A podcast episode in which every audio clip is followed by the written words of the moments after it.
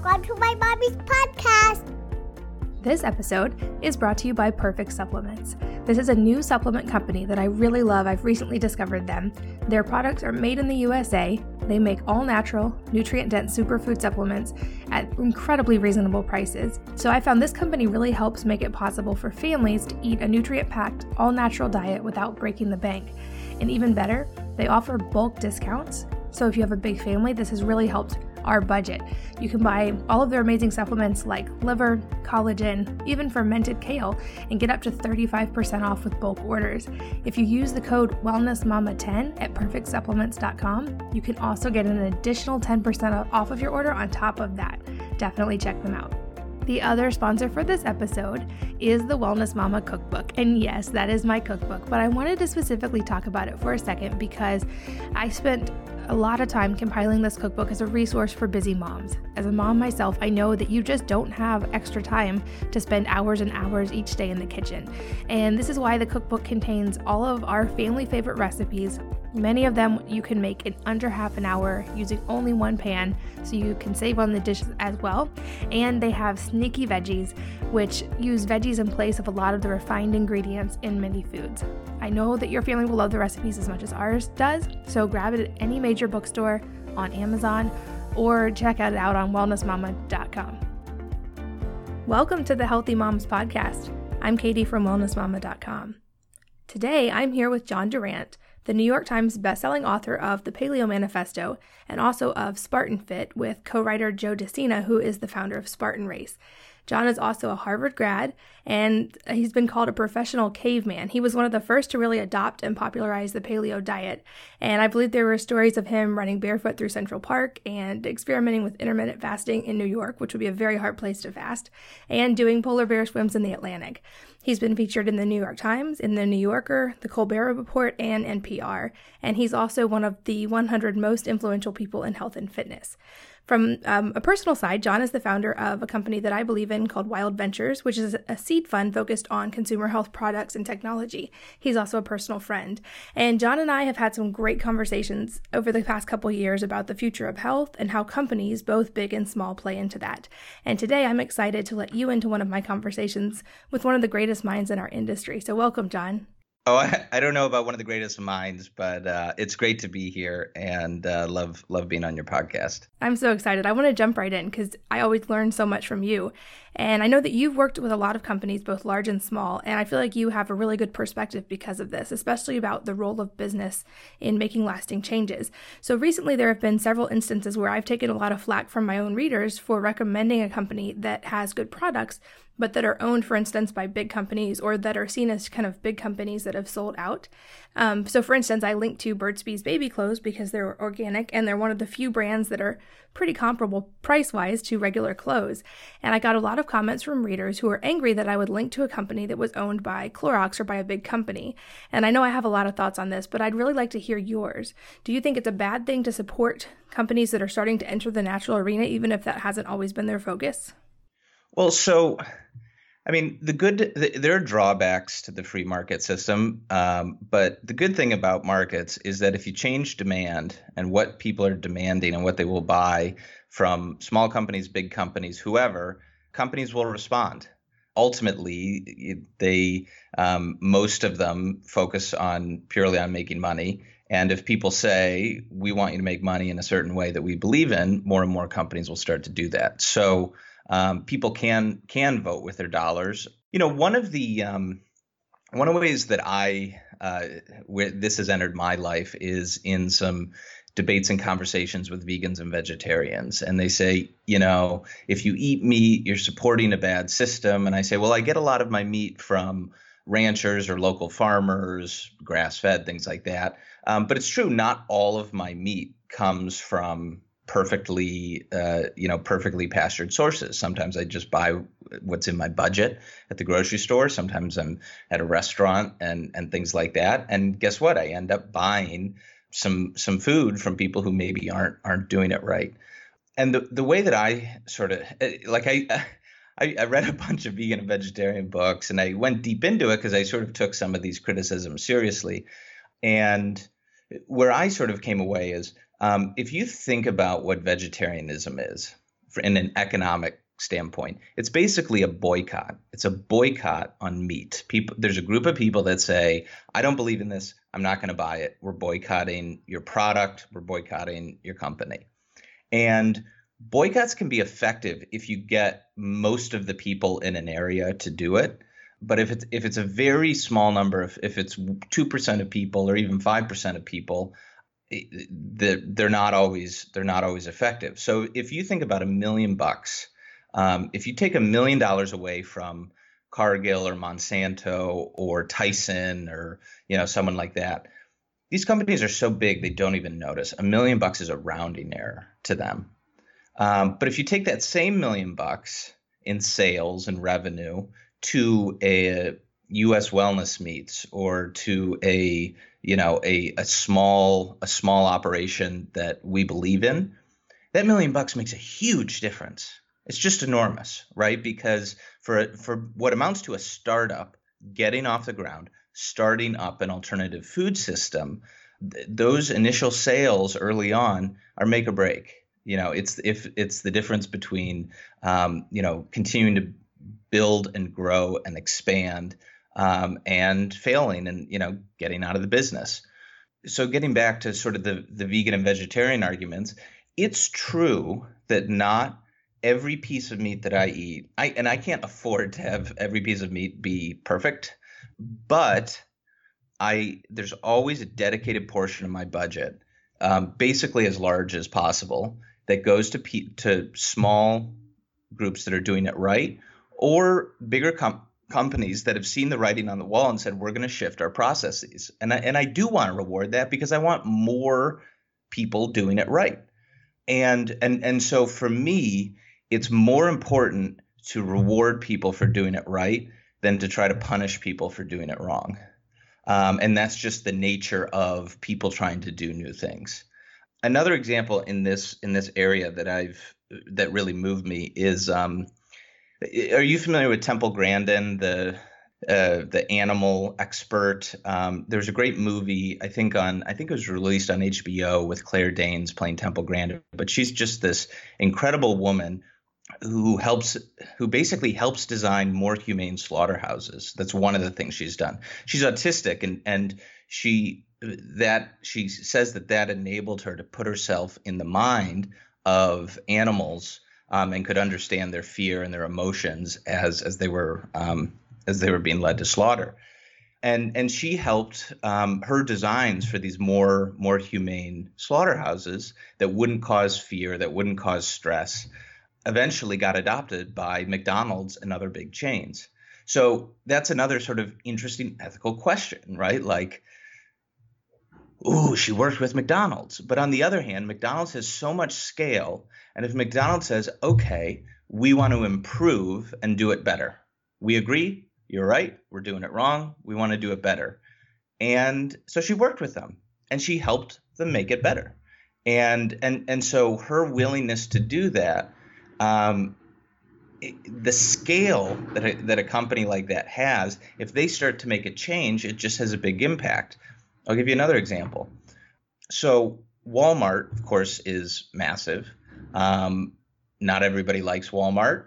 They do offer very low prices. You know, it, it's it's a mixed bag.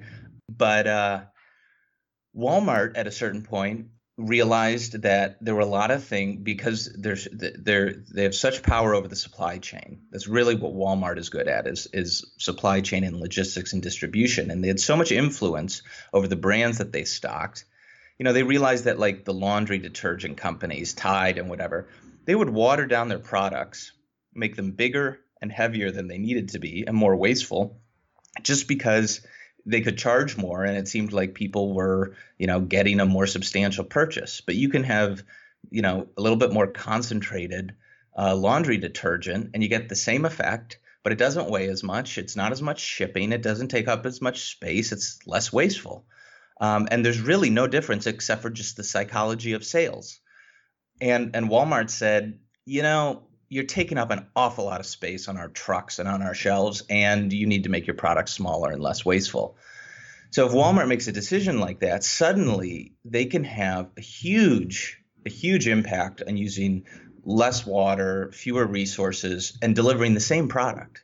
And so if they do make a change like that, that is better than them doing it the old way.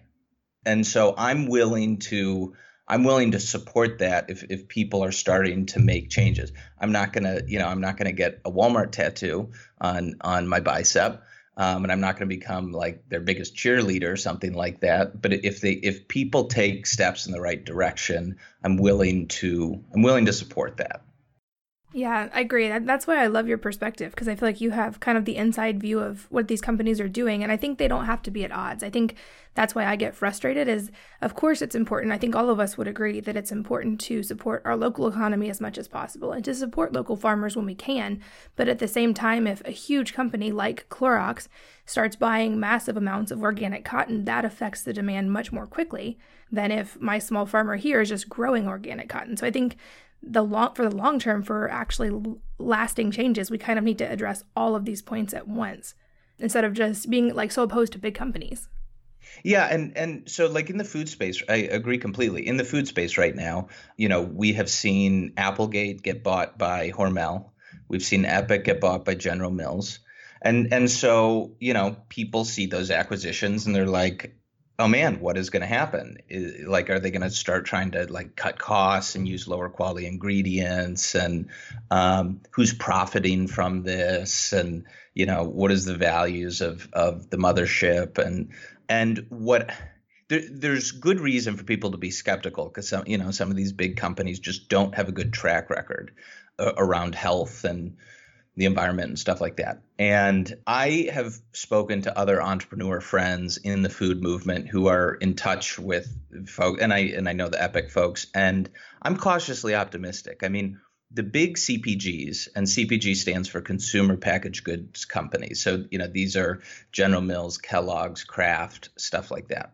Their sales have not been doing well in a lot of their categories, and it's not just like a one or two year dip you know breakfast breakfast cereals are in decline. Um, a bunch of a bunch of their big money makers are in decline.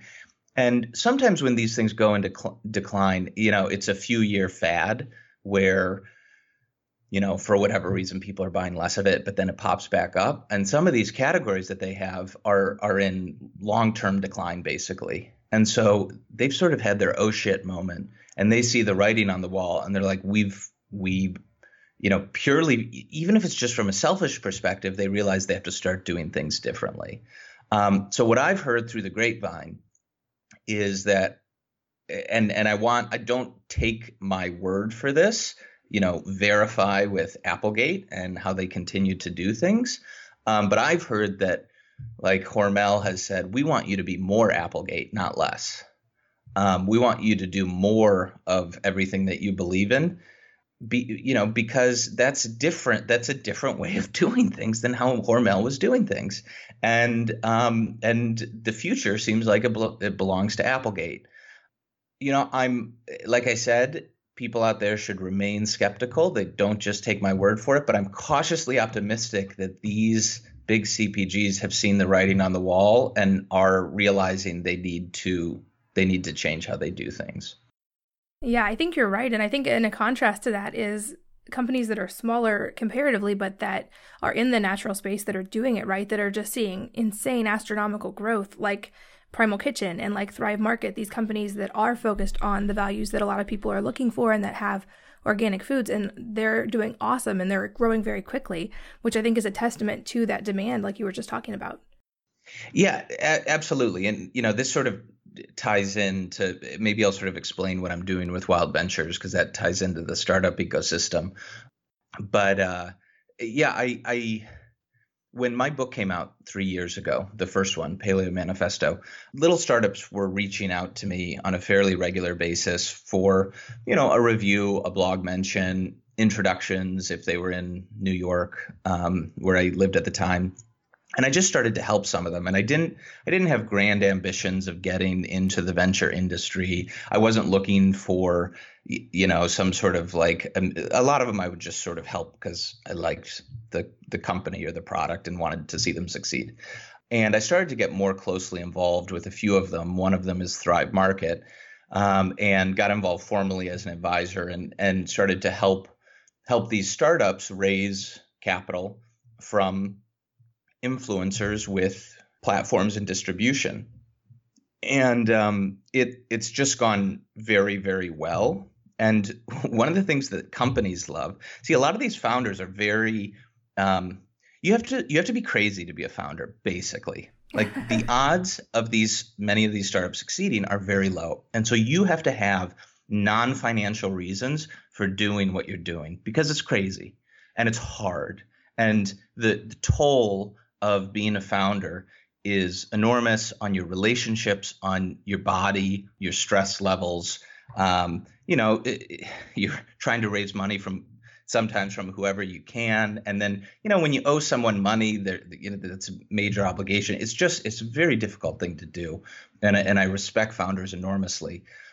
And what sometimes happens if you want to grow quickly and go big to try to challenge some of the big guys is you start to have to raise money from institutions and these institutions at the earliest stage are venture funds um, and they have enough capital where they can write a $2 million check or a $5 million check, you know, and if they really love you, they can do that a week late, you know, a week after they meet you or go through your business. And, and for people that want to grow big and change the system and shoot for the stars, there, there are the, VCs don't always they might believe in the business opportunity, but it's unclear whether VCs always believe in your mission and there's a lot of rules and and uh, restrictions that come with these big institutions raising money.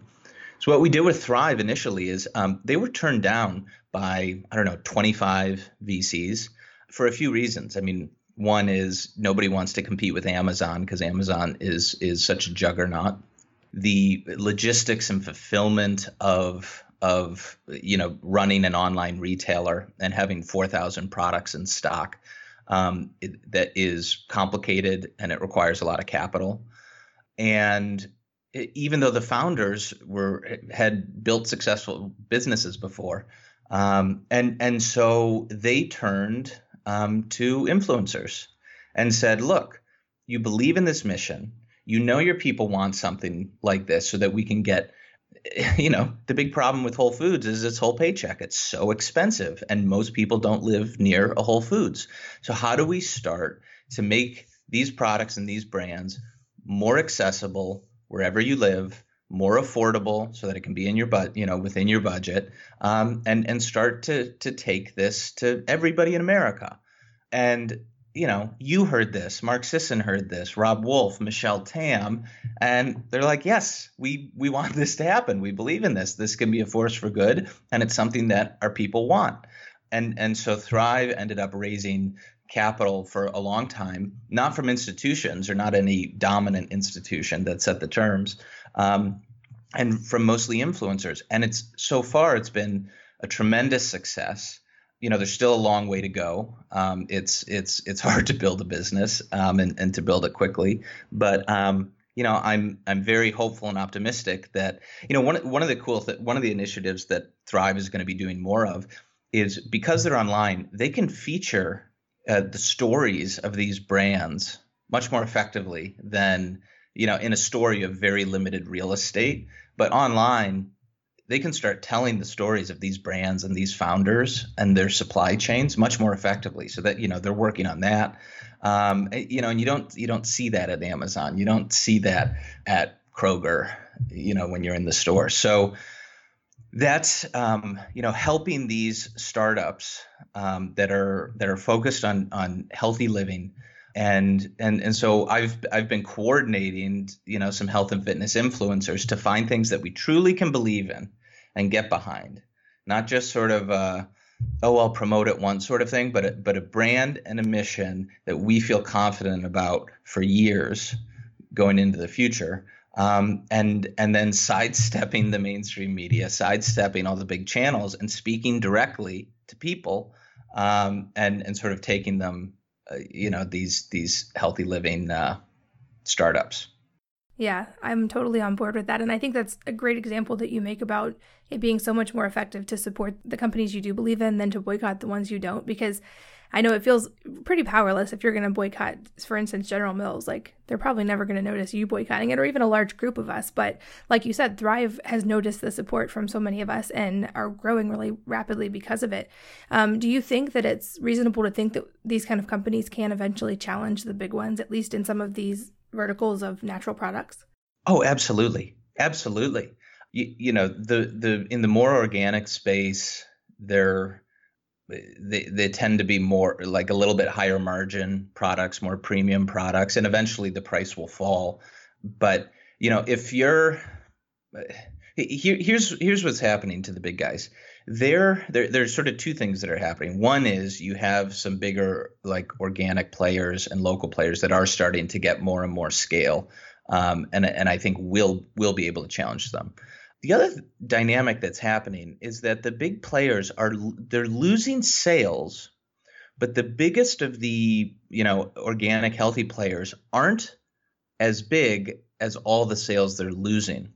So what seems to be happening is that people are the the the industry is sort of decentralizing where people are buying more and more from local pur- purveyors, artisanal things, doing it themselves. And so, you know, for every million dollars that General Mills is losing or Kellogg's is losing, um, it's not as if all of that goes right back to Annie's or whatever, which I think is owned by General Mills or, you know, one of the big organic players. Um, it, it seems like a bunch of that is just going now in, into the local economy. And, and you know what? That's good it, it may mean that you know some of the these these big guys are cash cows.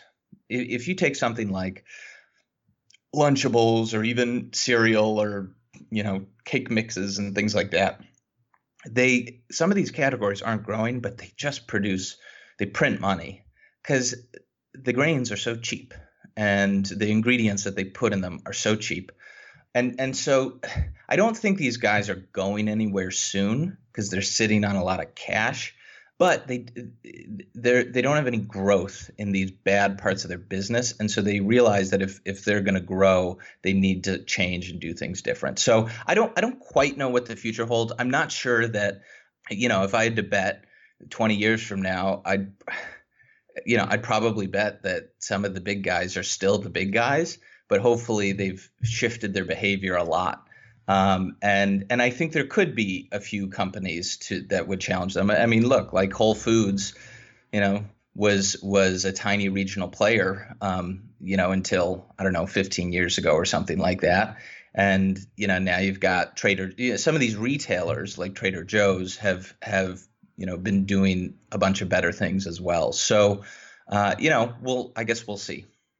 Yeah, I'm optimistic as well. And like we talked about, if these big players in 20 years have chosen organic ingredients, at least that's so much more land space that's not being sprayed with chemicals. And those are going to make changes across the board. So I hope you're right on that. Well, just one other additional thought there. You know, when to focus on the environment, for example, you know, people, I have sort of complicated views uh, that don't line up with either party on global warming and the environment and stuff like that.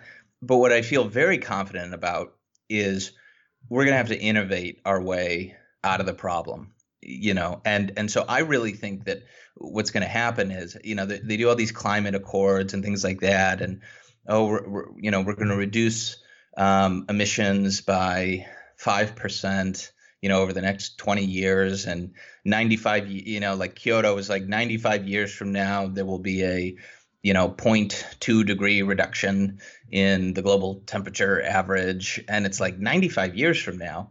Um, what i what i really think is going to happen is you're going to see alternative energy whether it's solar wind nuclear um, you know many things across the board.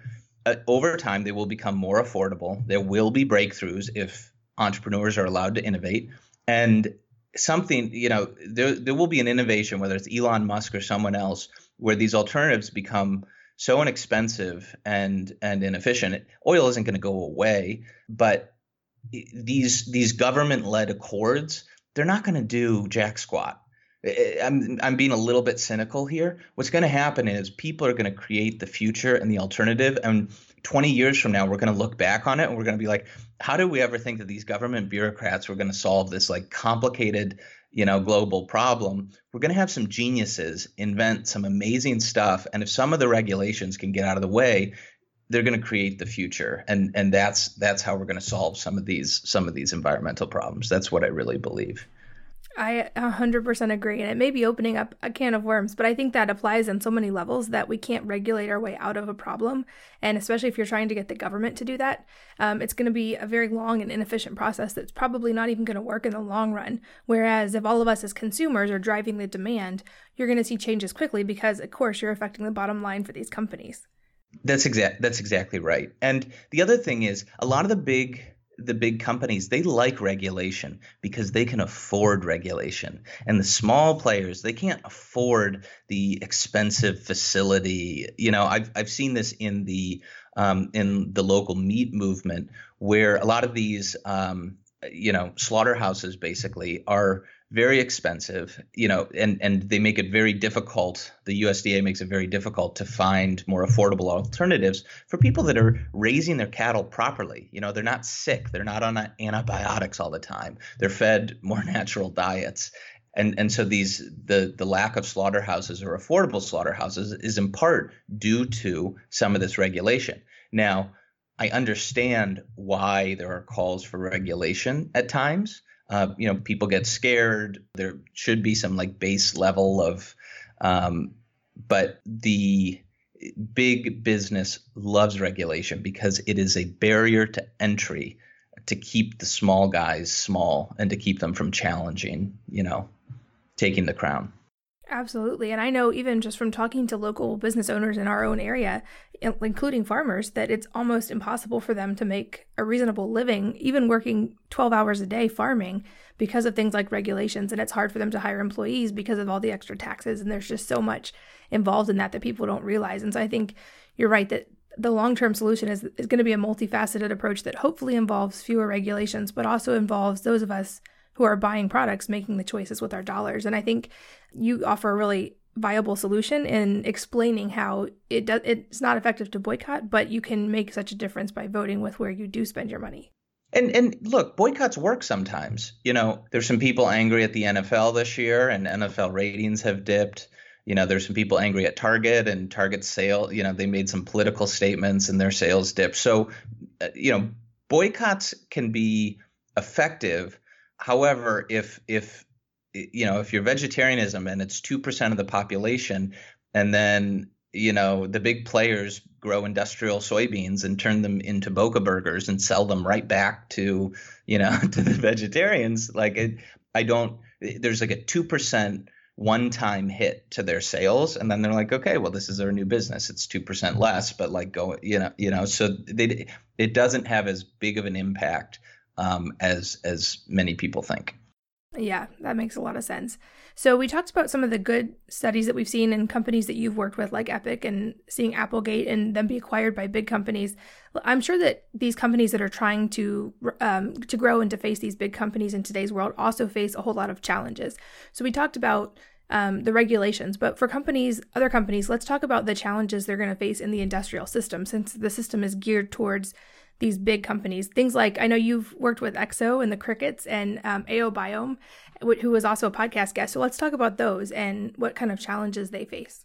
Yeah, it um, so AOBiome um, is a skin microbiome company. They they make a, a line, a consumer line called Mother Dirt, and and they're really their signature product that nobody else is going to come out with because they have IP around it is um, a live bacteria in a spray, ammonia oxidizing bacteria.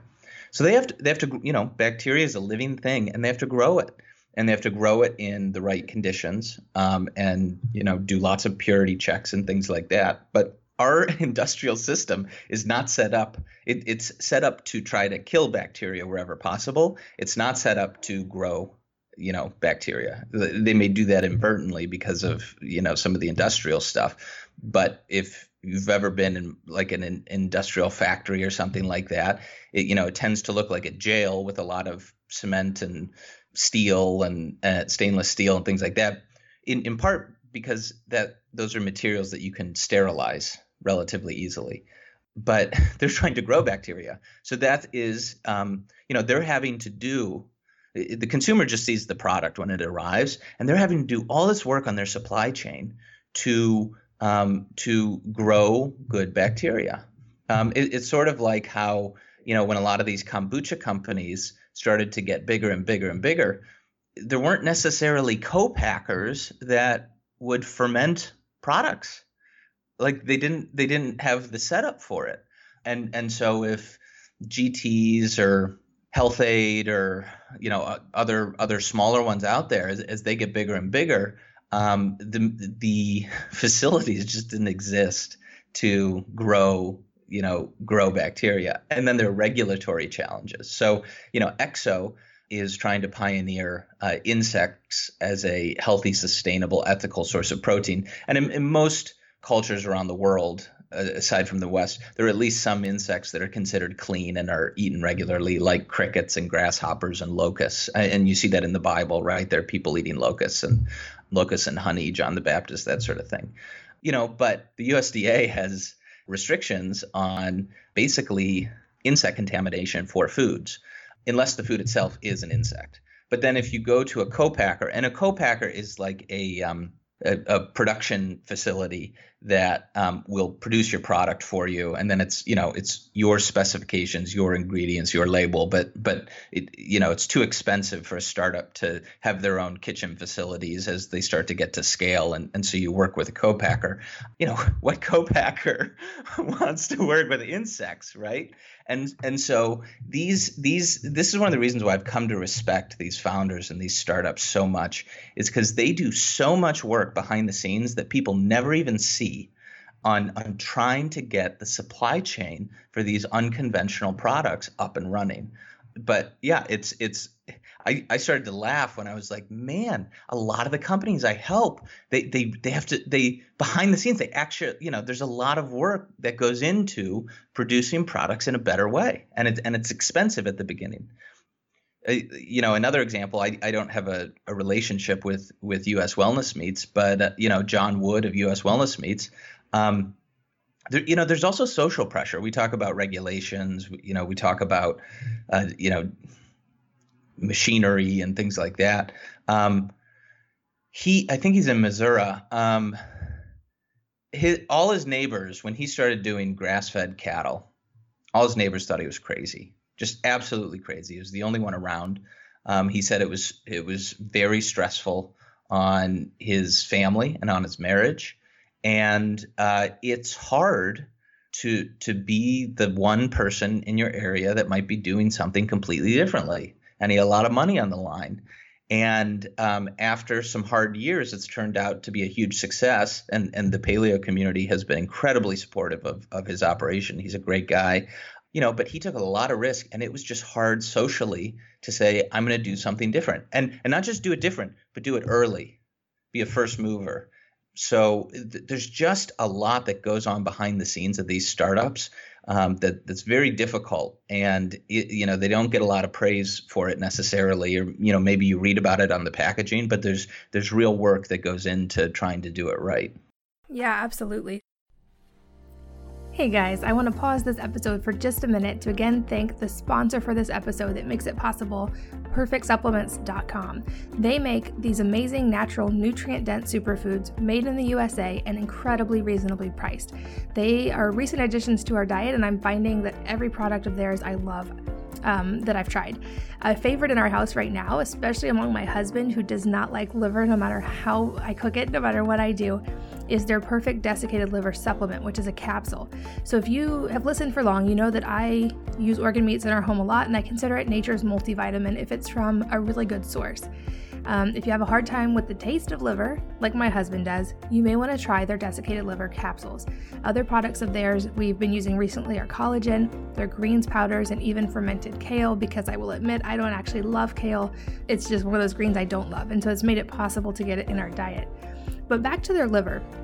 It's made from 100% grass fed cattle and nothing else. Their liver is packed with vitamin A, B12, and iron, and it's this is the same product that has been recommended by Tim Ferriss and Dave Asprey. And I finally broke down and tried it, and I love it and can see why they recommend it. So I actually found, especially with um, pregnancy and nursing, that liver capsules like theirs can really help with energy levels and help mental clarity, which of course all moms need. So I wanted you guys to be able to try it and love it as much as I have. And they've offered an amazing discount. So you can get 10% off of any order by going to perfectsupplements.com forward slash wellness mama and using the coupon code wellnessmama10. But the best part, if you're from a big family or even if you only have a couple of kids, you can order in bulk and get even bigger discounts. So they offer 25% off if you order three bottles of their supplements and 30% off if you order six bottles. So if you combine this with the coupon code WellnessMama10, you're saving 35 and 40%. And you can mix and match these to get a volume discount. Um, great way to get discounts on their prices and some of the best prices I have found on these supplements, especially USA made high quality ones. So just go to perfectsupplements.com forward slash wellness mama to get all the details. This episode is also sponsored by the Wellness Mama Cookbook. And as I mentioned before, this is a resource that I worked for hundreds and hundreds of hours on to create a guide that would actually be useful, practical, and really easy to use for moms who are busy and who don't have hours and hours each day to spend in the kitchen, but who also prioritize cooking real food. And my kids helped me test these recipes, so they are definitely family approved. They're also mom approved, and here's why.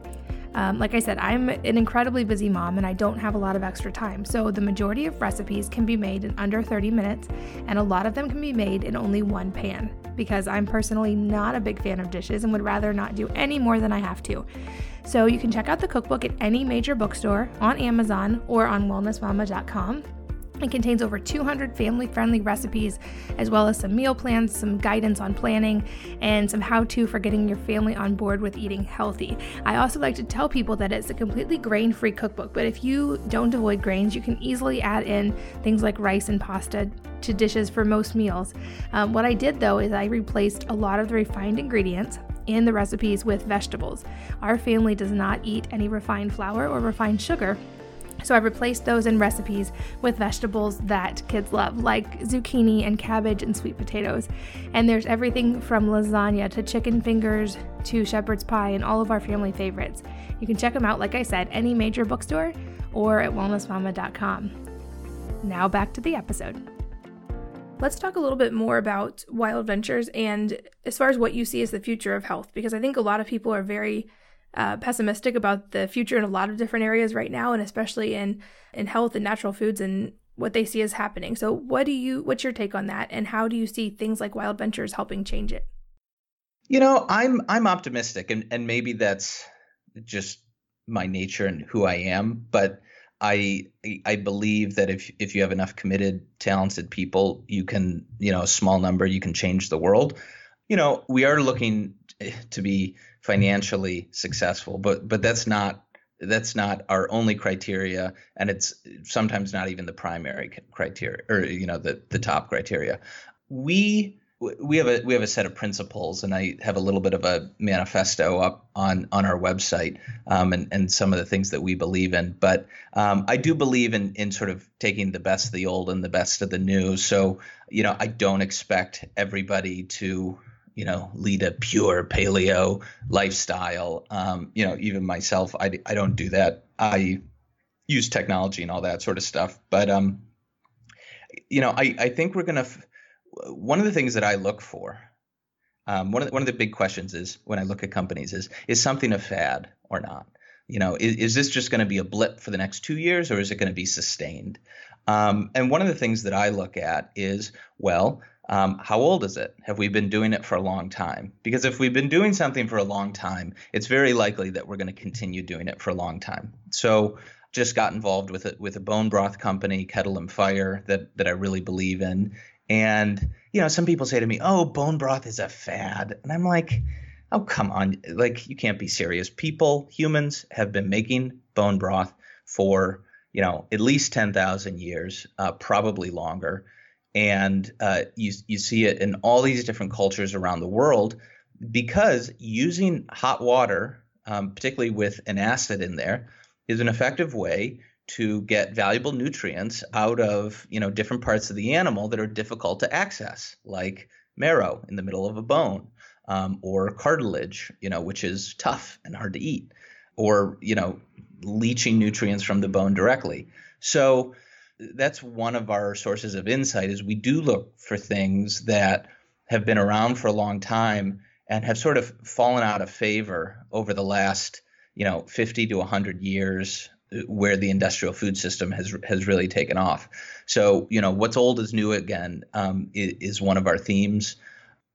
I do one of the things I say is that I like cults, um, and it doesn't just have to be the paleo cult, but and, and, I'm actually using cult. Cult usually has like a negative connotation, but I'm using it in a positive way here.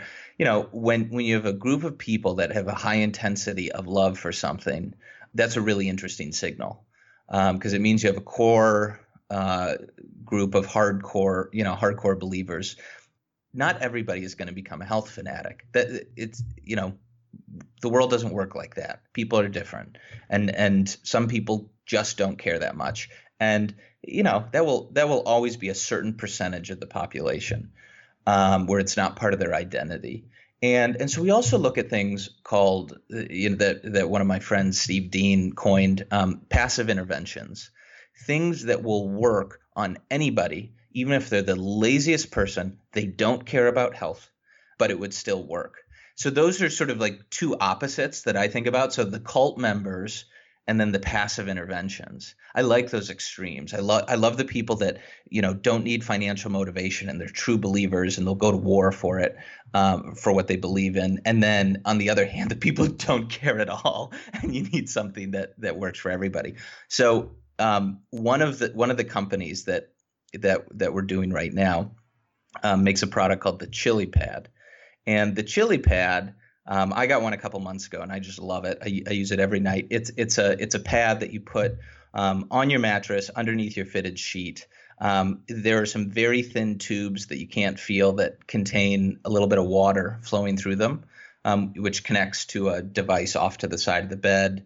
Um, tested at zero EMF, um, but the water flows through, and you can warm or cool the temperature of your sleeping surface um, which I love because uh, I sleep better when I'm cool, but then I throw a lot of covers on and then I get hot. It, like it's it, it's hard to get the temperature right under the covers in your bed, particularly if you have two, you know, if you have a husband and a wife or something like that, and you know she likes it warmer and he likes it cooler, and you know, and you're fiddling with the thermostat, and you know, you know, and if you're heating up the room a lot, it's expensive, and you know, and running the AC, all that sort of stuff. So this just warms or cools the the surface of your bed. I love it. And what's interesting about it is that there there's a there's a there are the cult members, you know, and I count myself among them who use the product and love it. You know, Tim Ferriss has written about it. Um, there's a music producer named Rick Rubin who who introduced me to the product, um, and uh, Mark Sisson and his wife Carrie use it and love it. Gabby Reece, the volleyball player, and Laird Hamilton, the the big wave surfer. And so, you know, you've got these cult members. But then what I love about the product too is that, you know, once you install it and put it on your bed, all you have to do is is turn it on, you know, at night. And eventually it, it'll have automatic settings where it just turns on by itself and and it just works. And when you know when you're asleep you're not conscious when you're asleep. So discipline and willpower and all the stuff that people usually struggle with when it comes around health like you're asleep. You're unconscious. It like your willpower doesn't matter. And so you just need the context your your little habitat your room uh, to be right to al- allow your body to to sleep better. Because temperature ties into circadian rhythm and when it's night it should be cooler and to your body that's a signal that it's night. So so this was an interesting example of something that was both a passive intervention or could be for a lot of people where it doesn't require willpower it doesn't require discipline or identity and yet you had a bunch of cult members who loved it too. So uh, you know i think we're going to find solutions for people that are on both ends of the spectrum where believers are going to make a big impact and we're going to come up with things that work for everybody whether you care about it or not and, and it'll just work. So you know i'm i'm i'm hopeful. It it's it's hard to to build these startups but you know, I'm I'm irrationally self-confident and that can get me into trouble sometimes. But uh, you know, I'm I'm a I'm a big believer um, in in the power of entrepreneurship. Me too. And I'll echo, I'm going to write about it soon, but the chili pad, I've been trying it at your recommendation. And I would say for moms, because it's a little bit pricey for a mom, and I would probably forego the expensive stroller for a baby and buy that instead just because it actually really helps with quality of sleep especially if you're pregnant or nursing and have trouble regulating your temperature because of all those hormones it's been awesome. And i can see especially in the summer it being really energy efficient to save money on air conditioning because i don't sleep well when it's hot. Yeah. And that's made a huge difference. I love it. You know, I I'm glad to hear that, and I went through um, a bunch of reviews, and eh, you know, it, there are a few quirks with the device that in the next launch are, are going to get worked out. Um, I, I I love mine, but I see over and over women uh, going through menopause and getting hot flashes, and then uh, pregnant women who you know will get hot flashes and and just periods where they can't cool off. I've, I've seen comment after comment um, about how this is the only thing that works for them, and both from both husbands and wives. And husbands are like raving that you know they bought like the perfect gift for their for their wife who might be uncomfortable in pregnancy. So I I, I don't experience that obviously as a man, but uh, you know there's there a lot of a lot of testimonials there. Yeah, I'm definitely a big fan, and I'll make sure we link to all the companies. I know we've touched on a lot, but all the ones that you've mentioned and that are involved, we're involved with with Wild Ventures um, I think there's some great ones, and I'm excited to see what the future holds for that as well. Yeah, you know, I've um, the other thing that's that's really exciting about it is when I'm talking to founders, they they love that we're true believers and founders ourselves um, because they, like they're all should and and the right to be cautious of some VCs. Many VCs are very good; they're good people and and they're straightforward and whatever, but when you're when you're on a five or ten year adventure, you want true believers that will be with you at your lowest moment because there will always be a lowest moment. Um, and and so I've I've heard from them like, oh man, like you guys get what I'm doing long term. You know, you're founders yourselves, um, so there's more immediate trust, and and then can help with promotion of of what we believe in. So it's um, you know the model the model's working and uh, and you know I'm really excited about you know seeing seeing what happens. I mean, I guess if I have one regret about going through this whole process is I'm talking to great companies all the time, and I just wish I wish we, I had the time and resources to work with more of them. But you know, even even when we don't necessarily invest, if, if I can still help a company, we will you know, sometimes people get a little competitive and they say, "Oh, you're helping my company versus versus the other." Co-. In most of the spaces we're playing, they, like there's so much room in the industry for everybody to succeed. It's you know, it's like with Exo. Like there was a point where some of like the insect protein, you know, companies were felt very competitive with one another, and it's like, guys, come on. Like there's either going to be an industry around this or there's not it's not like one company's going to succeed, but the rest are going to fail. Like it's either going to take off as as a thing or it's not. And if it takes off as a thing, there's going to be room for a lot of people to succeed. And and and and so that's sort of the the attitude that we take is let a million flowers bloom and and change the ecosystem and change the industry and and focus a little bit less on sort of like ultra competitiveness with with each other. Yeah, absolutely. And as kind of maybe parting words, I'd love for you to speak to moms, especially because the majority of people listening are moms. And I know as a mom myself, oftentimes it feels like it's so hard to make any changes. And especially with a tight budget, it's hard to make good choices. But at the same time, as a group, moms have a huge percentage of the purchasing power of our country. And so, my thing I always tell is we actually have a lot more power than we realize as far as affecting the outcomes long term.